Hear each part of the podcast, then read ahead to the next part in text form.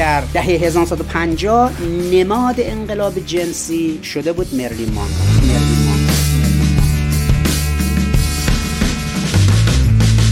یکی از فیلم ها روی یه دونه شبکه فلزی می ایسته که یه هواکشی. اون هواکشه هر از چندی هوا رو تخلیه می‌کنه محکم می‌زنه بالا باد می‌زنه دامن این میره بالا. این شد نماد انقلاب جنسی. همین یه سکانس. همین یه سکانس.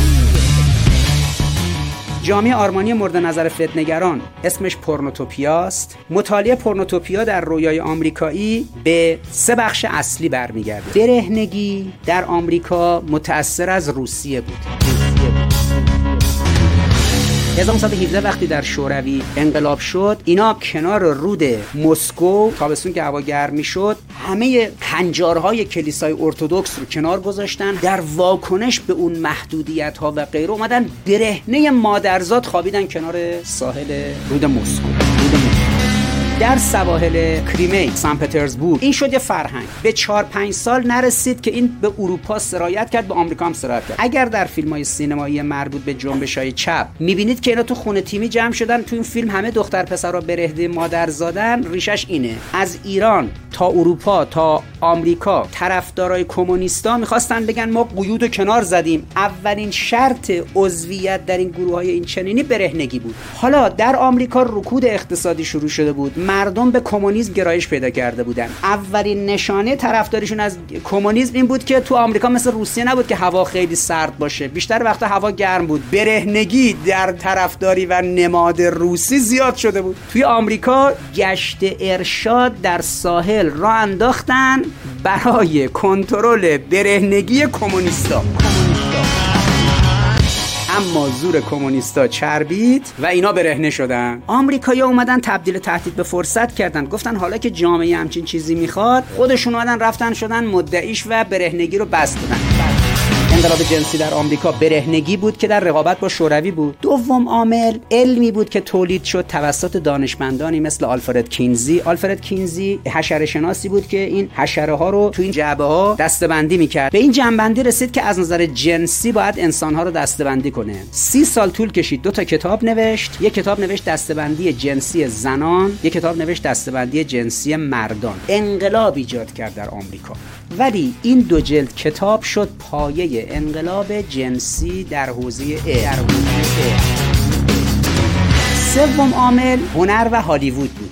سینما اومد این ماجرا رو تشدید کرد تا جایی که در دهه 1950 نماد انقلاب جنسی شده بود مرلین مانرو. از کف جامعه که همه مثلا کرش داشتن رو این تا رئیس جمهور آمریکا کندی که این دوست دخترش بود و بعدم خودکشی کرد قله قله زیست جنسی این زن در یکی از فیلماش که تاثیر بسیار عظیمی گذاشت. یعنی کارکرد انقلابی داشت. الغای اینکه باید بیهجابی صورت بگیره دامنا باید بره بالا. توی یکی از فیلم ها روی یه دونه شبکه فلزی می ایسته که یه هواکشی. اون هواکشه هر از چندی هوا رو تخلیه می‌کنه محکم می‌زنه بالا باد می‌زنه دامن این میره بالا. این شد نماد انقلاب جنسی همین یه سکانس. همین یه سکانس.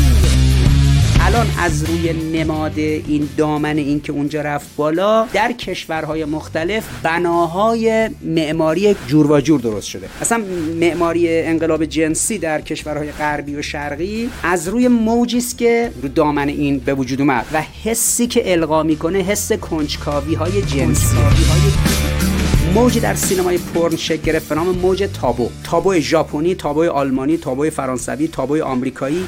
هر چیزی تابو بود فهرست کردن. براش یک سال فیلم سینمایی مستجن و فیلم پرن ساختن تابو رو شکستن. رفت جلو دیگه. حالا یه بار مثلا تابو این بود که پدر با دخترش باشه مادر با پسرش باشه خواهر با برادرش باشه. همه تابوها رو شکستن.